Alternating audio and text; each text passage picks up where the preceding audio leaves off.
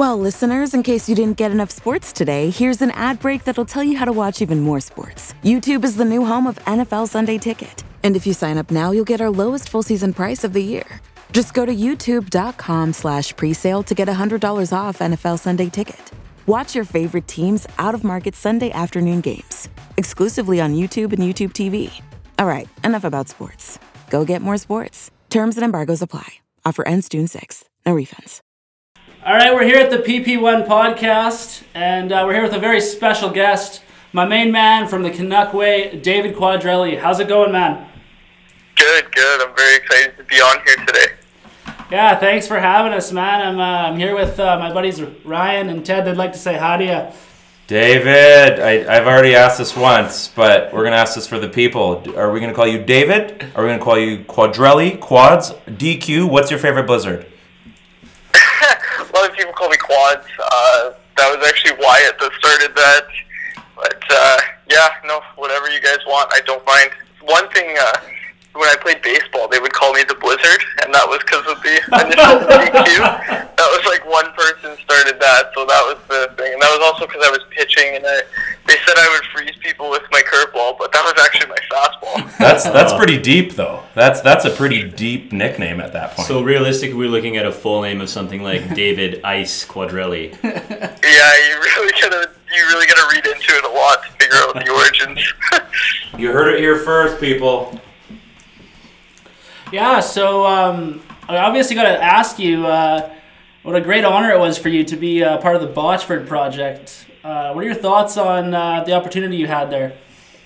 Well, I think it's a great thing that Canucks PR is doing in partnership with Cat Botchford, obviously.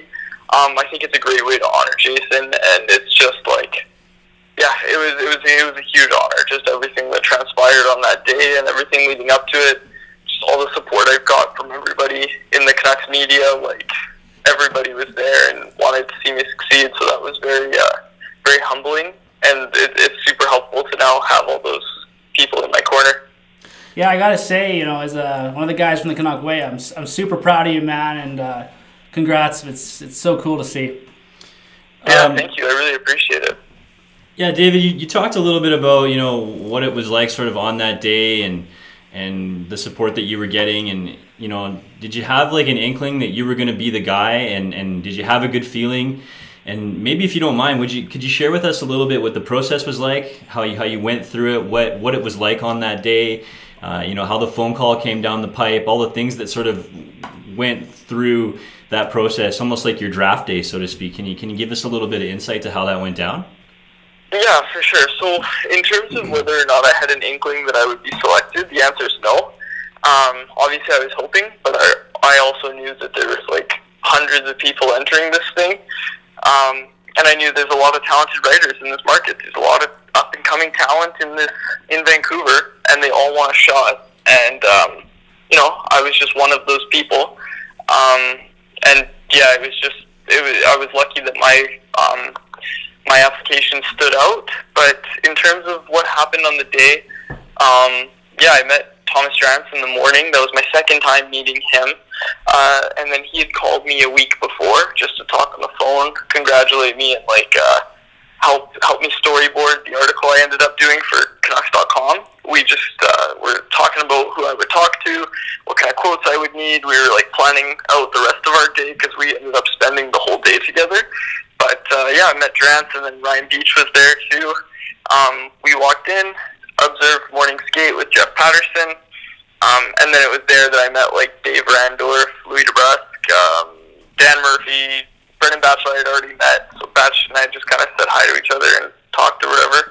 Um, but yes, that was where I met most of the most of the people, and it was a Hockey Night in Canada game. So like I said, like Louis DeBrusk, Scott Oake, mm-hmm. Dave Randorf were all there. Um, so yeah, and then after that, we went into the locker room, and the morning skate uh, availability was actually where I needed to get most of my quotes because you're not supposed to get uh, um, get quotes for a feature story during uh, during the post game. Really? Those are yeah, those are just supposed to be post game stuff. So I didn't really have anything to do post game, but we'll get into that later. But uh, yeah, after morning skate, talked to Chris Tanev, uh, Bo Horvat, but it was pretty funny because. Uh, Canucks PR was obviously super helpful, so they went up to Tanny and said, uh, "Hey, this is David. He's gonna he's gonna interview you for the Botchford project in a few minutes." Um, so yeah, I met Chris Tanev, and he's like, "Yeah, just give me a few minutes." Like he was getting changed or whatever. So I was like, "Yeah, no worries." So I'm kind of standing there, and then as soon as he gets up, um, Scott Oake um, and one other guy. I think I don't think it was Dave Randorf. I think it was Scott Oake and Louis uh, Louis DeBrusk. Just like cut right in front of me. I don't think they knew that they did, but they just started talking to Chris Tanev, and that went on for like five minutes. And Jeff Paterson comes up to me. He's like, "Well, there's your first memory. Uh, you got big timed by the Hockey Night in Canada guys." And I was like, "Oh, wow, okay, cool. That was that was fun." So yeah, that was obviously they didn't mean to do that, but yeah, like like I said, I met Dave Randorf right after that, and uh, yeah, he was talking to me a bit. He's a super nice guy. Everyone was really nice, but yeah, and then I talked to Horvat, got my quotes from him, uh, and then I went and worked in a cafe with Drance for the next four hours, and then we went back to Rogers Arena at like five o'clock. That's crazy. Um, this is Ryan. What a there. whirlwind! Thank Yeah. you for that. Um, what would David? What would have been like the one kind of moment from that day that I mean, once you know that that you got selected and you're you're there and you've kind of got your itinerary of how your day's going to go. What kind of moment, or was there one moment for you that um, was kind of just like a like the blow your mind moment where you realize like this is this is what it could be like like something maybe not one of the interviews but just something that uh, No, maybe sure. maybe it was getting big timed I don't know but uh, like what was kind of the one one moment you're like this uh, not necessarily stood out but just kind of one of those uh, off the cuff kind of moments that uh, No, for sure. You hit the nail on the head. It's for sure one of the most surreal moments of my life was walking up to press. Well, not walking; it was an elevator, but going into press row, and then um, just we got there at like four thirty, five o'clock. So nobody was in the arena really. Everybody was eating, so there was no um, there was no one in press row. And Grant's um, points like ten seats over, and he's like, "Seat number sixty-five, that's yours. That's Jason's seat." So I was like, "Okay, cool. I'll get set up." So Wow. I, I just walked over to the seat, and I just kind of took it all in, and like I was alone there with my thoughts, and like you know, the seat there says the Botchford Project on it, and I just kind of looked at it, and it was it was just a surreal moment to like look at it, and I sat down, and then I just kind of looked up at the at the rafters at Rogers Arena and everything because you're so high up. But I just looked at everything, took everything in, and I was like, wow, this is where the man himself, Jason Botchford, sat into the into the early stages of the morning and wrote the Provies, the Athletes, what have you. But th- it was just a moment where I was like, wow, I'm sitting in this seat. I'm going to watch the game from here. I'm going to write a story and it's going to go on Canucks.com. All this stuff is happening in this seat. That Yeah. was that was definitely the big moment for me. Uh, just one follow up to that. Um, did uh, did Drancer ask you for any gum? No, actually, it was, it was really funny because I offered him some too. um, but uh, no, no, he didn't. He's stocked up, obviously. Was that the was that the moment for you then, where where you kind of? I mean, obviously you you you find out you win, you find out you're headed to, you know, you you find out you're headed to meet the players. You're in the dressing room. You're in the thick of things. You're you're basically media at this point, and you're like, you know, I'm just envisioning that it's like I can't believe all of this amazing stuff is happening to me. But at what point, you know, was was it that moment sitting in Botch's seat where it was like this thing is bigger than me, and it's and there's a lot more going on here, and and there's some very important people that are looking down on me in this spot, and um, you know, was there a real emotional tie-in for you in that? Did you get to talk to? Um, did, did you get to talk to some people that were, you know, a, a big part of the Botchford project and, and what their thoughts were on it? Oh yeah, so I got to like we had a dinner with Kat Botchford, um, Alfred De Vera, who's the PR guy for the Canucks, um, Jeff Paterson, Thomas Drance, Wyatt, uh, Wyatt Arndt, and um, yeah, and we just we had a dinner with everybody from the Botchford project, and like we all sat together. Patrick Johnston was there too. Didn't want to leave him out, but uh, yeah, like everybody was just there supporting me, and that actually wasn't my first time at Rogers Arena for a media event.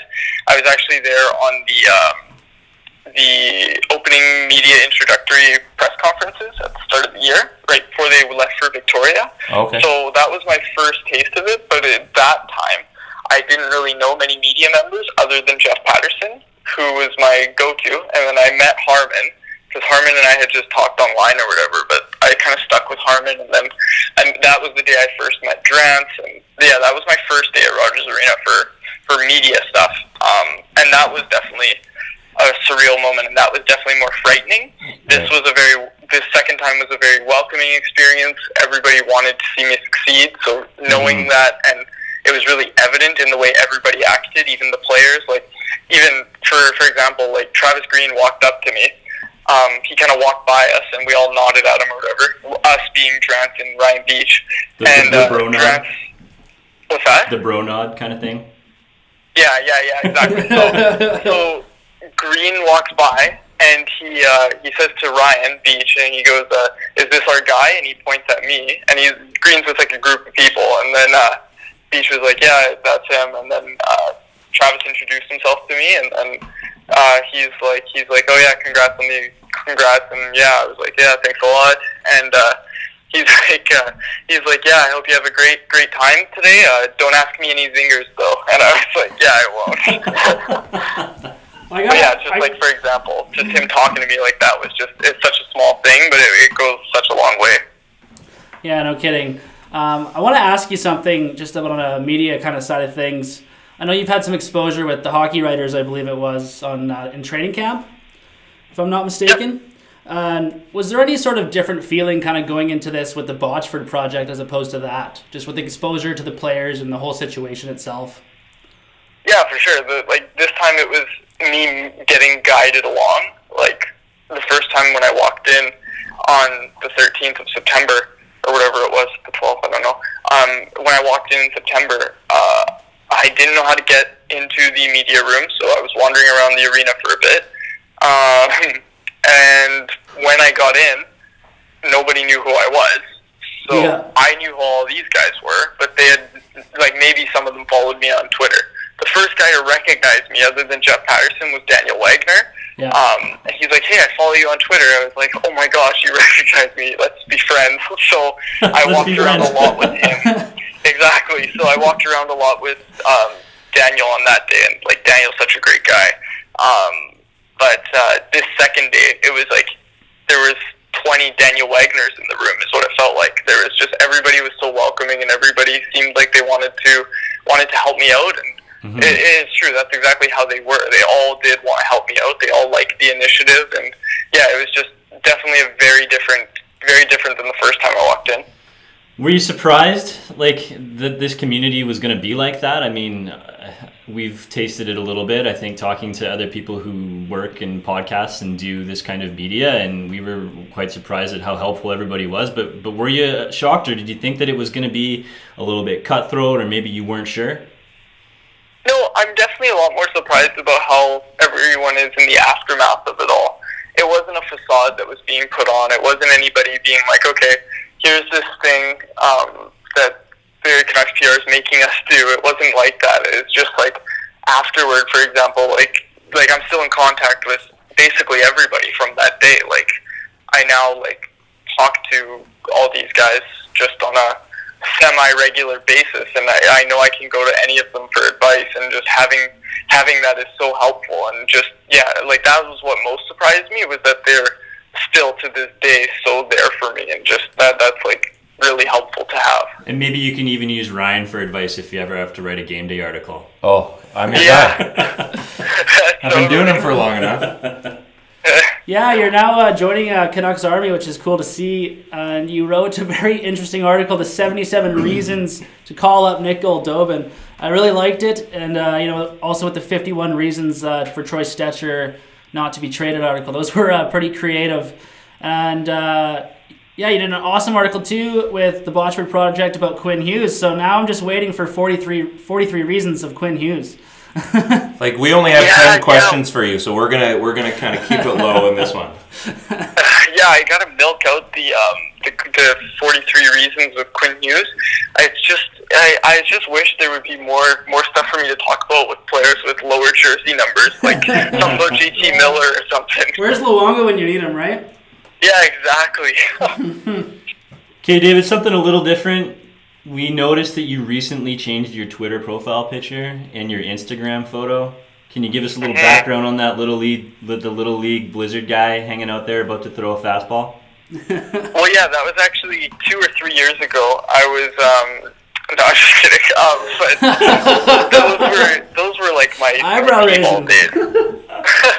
those were my T-ball days, and the uh, the profile picture actually came because uh, everyone jokes around with Harman and I about how we were in preschool when everything, like like during 2013, Harman and I were just kids. Um, but you know, we we just you know everybody kind of everybody kind of jokes around about how young I am and all that sort of stuff. So I was like, ah, whatever. I'll just change it to a photo of me when I was actually really, really young. And uh, yeah, it was it was pretty well received on Twitter. But yeah, I thought it was time for a change. That black and white uh, only headshot I've ever had done of myself. Uh, yeah, it was I was I was Captain getting tired of it. Thought we needed a change. Yeah, good looking out, man. We noticed. Oh yeah, for sure. Um, I had another uh, question here for you. Uh, the Canuck Way is starting a podcast. I'm actually really excited about it as I'm looking forward to being on it this Sunday. Um, how did that? Uh, how's that going uh, for the Canuck Way?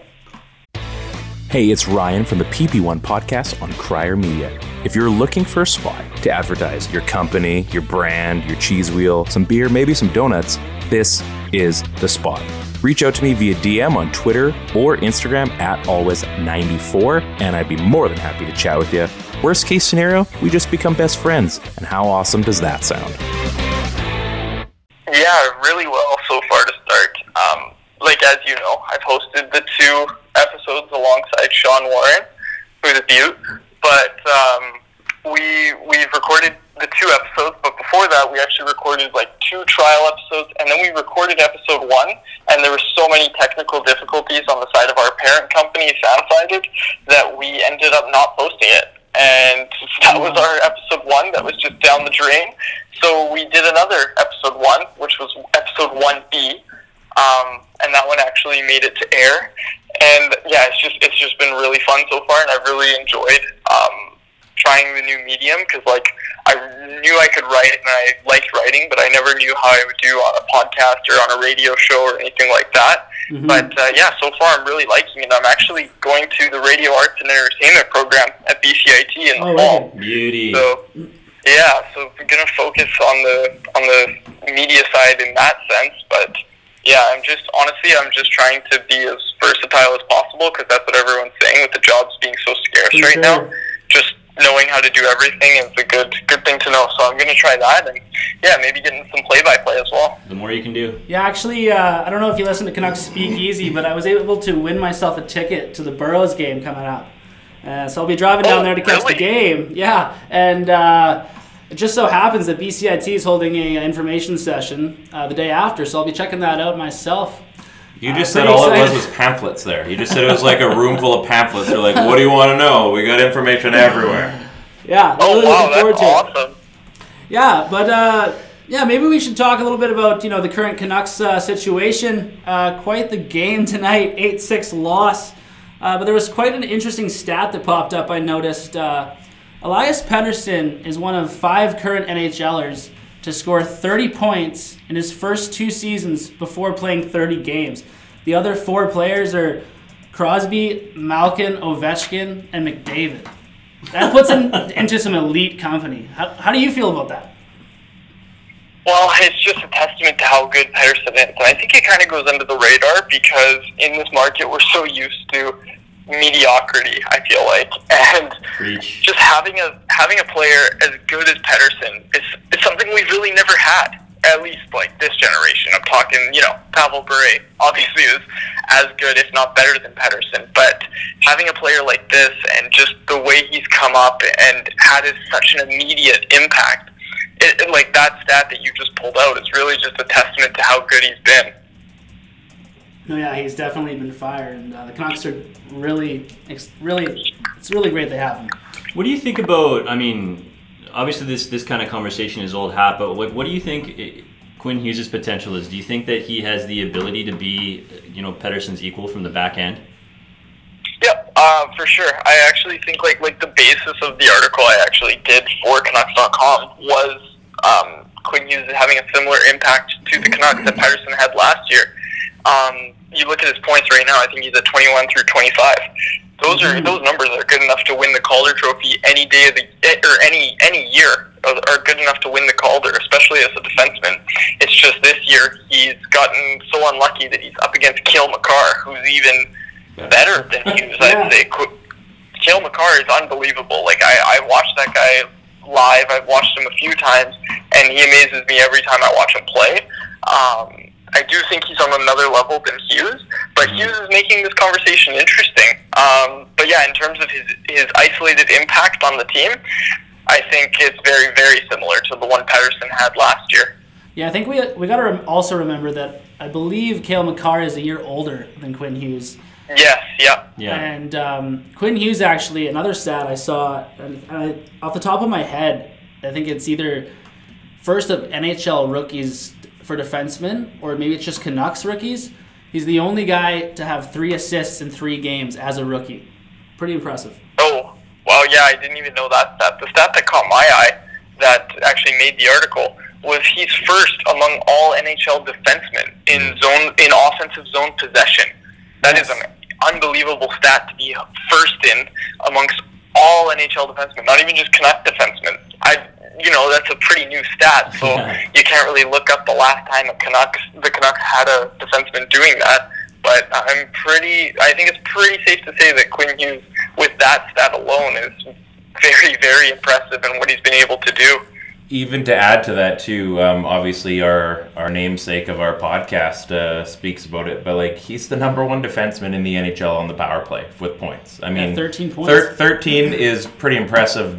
This close to the beginning of the season, anyway. And I mean, the only guys ahead of him, uh, you might have heard of them: McDavid, Pettersson, Pastrnak, and Draisaitl. So I mean, he's the first defenseman after those guys, and then you you know you get down to Torey Krug and Marchand, and I mean John Carlson. I don't even where's where's Makar. Makar's a little bit down there, but I mean if that's the first guy that's coming up there, he might not be winning the Calder, I mean he's definitely uh, he's making waves in the NHL, and at some point.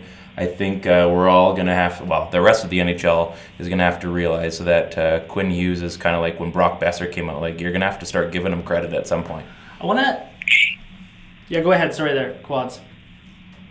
Okay, I just did want to add to that a little bit. So that is an impressive stat, and you said he may not win the Calder, but he's definitely going to be the runner-up. Oh, if, easily. If everything just holds up to how it is right now, it's, he's definitely going to be the runner- runner-up. And now you obviously don't want to see anybody get injured, but I'd like to remind everybody that Matt Barzal was looking like he was going to be the runner-up in the year that he actually won it. But then Boeser got hurt near the end of the year. So you obviously don't want to see anybody get hurt, but you can't really disqualify someone from winning the Calder up until you know the month of March, really, because mm-hmm. anything can happen. But you know, like I said, you never want to see any player, especially a young defenseman as good as Makar, Or an old you goaltender. get hurt. yeah, exactly. You don't want to see anybody get hurt. So, yeah, but uh, yeah, I think honestly, it's anybody's anybody's award at this point. Hughes is just unbelievable. Sure. All right, well, I got to ask you this question. You know, uh, Pettersson was great last year. Hughes is great this year. Um, but if it comes down to it, do you think Quinn Hughes can actually beat Elias Pettersson's rookie scoring record? Oh, that's tough. You know what? That's actually a really good question. And wouldn't it be something if he did, eh?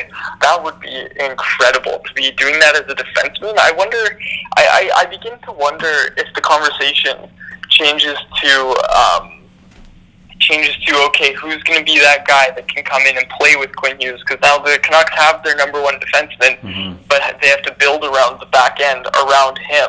So I, I just find that interesting because, yeah, especially if he puts up points like that, that would be incredible. I don't think he'll do it. He's quite close on right pace right now. Oh, for sure. Yeah, exactly. It's just he's he's he's on pace right now. I just worry that, um, like one of you guys said, was if uh, if the league starts to take notice. But then with that, I think if people do take notice, it's going to open up more space for Pettersson and, and Boeser because I think you can only Yeah. you can only maintain or contain, sorry, uh, only contain so many good players, right? Yeah, exactly. Yeah, I almost feel like he's got that Duncan Keith vibe to him, right? Where you feel like you want to put extra pressure on him, but he's just so elusive back there and he's so good at breaking pucks out. Like, I don't know um, if, if you felt like you wanted to key in or target on a guy like that. I don't know if it benefits you in any way, right? So, Um, yeah, really, really good points there. I really like that one. He, he's on pace. I was just kind of doing some quick numbers here. If he were to play 75 games this season and he continues at this clip, he's going to score 63 points. Oh, Yeah, Like, that's I'd love to see that. Yeah, And that's yeah. like that's nuts. That really is. I think you know we're we're obviously talking a lot about his offensive skills, but I think there, that there probably isn't even enough attention still, even though a, a great deal is being paid to it. Just how good of a play driver he is, and how good that allows him to be defensively. Do you want to just talk about some of the things that he does defensively that you really like? Oh, for sure, yeah. So that was that was something that I found interesting because you know, like like you guys obviously read, I talked to Chris Tanev about his partner Hughes, and I, I asked him, I was like, do you think part of what's made you guys such a good pairing is Quinn's offensive ability with your defensive abilities? And Tanev kind of kind of was like, yeah, but then he took the time to say. Um, you know, I think I think Quinn's a very good defender. He's one of the best defenders I've seen, and I don't think he's given enough credit for it. And uh, Tan- Tanev was like, he's very good defensively, and he's really not given enough credit for it. And uh, yeah, you look at it, it's just his points may have not been where they were in the first ten games. He was putting up a lot more points than he was afterward, but his defensive abilities and his trust that he was getting from Coach Green was through the roof. Like he was he was facing tough, tough matchups, Yeah. and for a young defenseman to be trusted by his coach to do that, it just speaks volumes to his defensive game as well. Yeah, and I feel like I mean I don't know if you agree, but I think he's he's really allowed Tanev to be a bit of a renaissance this season, and it's been really nice to watch just for the tough, you know, couple of seasons that he's had. Yeah, exactly. Like there was a time last year people were talking about trading Chris Tanev for a fifth round pick, um, and it's just that that's not the conversation this year. It's, Yeah. it's how can we how can we succeed? Okay, Chris Tanev helps us succeed. We could get a third now. David, who who in your mind on this roster has kind of flown under the radar a little bit? Who have you been paying attention to that you didn't think was going to be a factor, or was more of a factor than you thought they were going to be? And his game has kind of come along to the point where it was like, yeah, I, I really like what's happening here with this player, and, and I'm you know excited about good things to come. Who's who's been that player that's sort of been under the radar for you?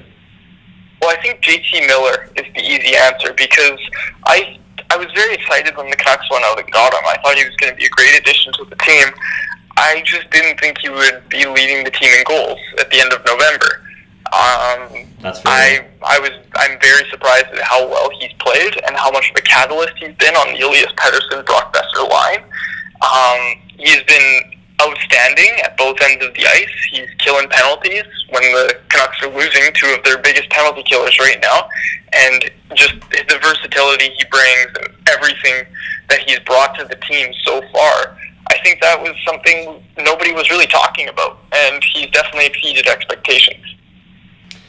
Um, okay, I got one more for you because you answered that one pretty beautifully. I didn't. I thought it was going to be tougher for you than that, but you had that one ready to go. It feels like. so I'll give you one more. What I feel like is like a, a question that everybody is asking right now. You're the GM of the Canucks. How do you handle the goaltending situation come the next year and a half down the road when it's clear that we're going to have to make some big decisions with what we have going on in net right now, and that's a really good thing. It's funny you asked me that because I was just thinking about this today. Yesterday, Jim went on 650 and was talking to Satiar Shah and Andrew Walker about the goaltending situation and what he sees. And he said that Jacob Markstrom is a great leader in the room, said all the right things about Markstrom, and then he added that he wants to have Markstrom here long term, and he wants him to continue to mentor Demko. They also he also said that he didn't want to throw Demko in too soon into the starter's role. So with that, Markstrom being an unrestricted free agent at the season's end, I think there's a couple things you can do. The first option is to do what Columbus did with Sergei Bobrovsky, and that is to keep your goaltender, know he's going to walk. But I think there's more interest, much more interest. There's interest from both sides to get an extension done and keep Markstrom in Vancouver. So I think the course of action then needs to be get a deal done to whatever whatever both sides can agree on. Make sure there's no uh, mo- no movement clauses in the deal come expansion time, and you protect Demko. Seattle wants to take Markstrom with that contract, then they can, but you protect the young goaltender who will be 25 at the time, and Markstrom will be 30 uh, or 31 by the time of the expansion draft, and you allow the you allow um, Seattle to take on that contract, which will most likely be a four or five year deal, and they take that off your books for you if they want to. There's a good chance you get to keep both goaltenders if you do it that way. So if I if I was the GM, that's that would be what I would do. And they're they're going to have to fill cap space too at that point. As a expansion team, they're going to need to make sure that uh, they're hitting at least the floor. And then, uh, I mean, obviously, whatever kind of contract they're going to give them, and we'd assume it's not going to be two years. So there's going to be a few dollars attached to that. I think uh, that'd be in their best interest potentially. Yeah, I guess that almost goes down the same scenario that Pittsburgh went through with Fleury and Murray. So yeah, I mean, I guess that's proven to work. I don't know though if I want to give up Markstrom for nothing. I think he he's worth something, and that piece could be you know help us in the Stanley Cup run. Potentially. Mhm. Potentially. I got one more Yeah. question for you. We'll we're, we'll cut you loose. You've been a, a great guest. Um, we're, we're not all uh, we're not all serious talk on the PP1 podcast. Um, but serious question. This is my final question, and I want I want a good answer on this. You're in the World Dodgeball Championships, and you've got two people left to get out: Canucks Army and the Canuck Way. Who do you throw your ball at to try to get the win? Can they catch the ball? No, well, Yeah, sure, they can catch the ball. We're gonna assume that you hit them because I don't know what the hell's I going on with would Ryan's question here either. who, who, who are you taking out? Which which which is your target? to, to like which one would I? Who are you throwing at first? at? Yeah, who are you throwing at first? Hmm. Huh, you know what? I have to say Canucks Army because it's the new employer. I'd have to, I'd have to, I'd have to cut my ties early. I, I'm gonna have to post this early on the Slack there. I think so. Yeah, I don't know how much they'd appreciate me throwing dodgeballs at them, but yeah, that might have to be the one. The, the strong survive, I suppose. Yeah, you know, considering you you know you run the Canuck way, I think uh, you'd be all right. Uh, You'd your have a job good would be safe. You got, you got a good fallback option. yeah, that would that would be the reason. Is just you know I've kind of everything we've accomplished at the Canuck way and just how far the site's come and all that sort of stuff. And yeah, I feel like the Canuck way is kind of like my baby. You know what? I got to protect it. I can't be throwing balls at it. That's true. So that's just knowing where you came from, boys. That's all that is. well, uh, Ted Ted here is uh, quite the uh, dodgeball thrower champion, whatever you want to call him himself here. Uh, aren't you in a league, Ted? yeah, like I'm in some kind of dodgeball league, but I don't know about it being a thrower champion guy.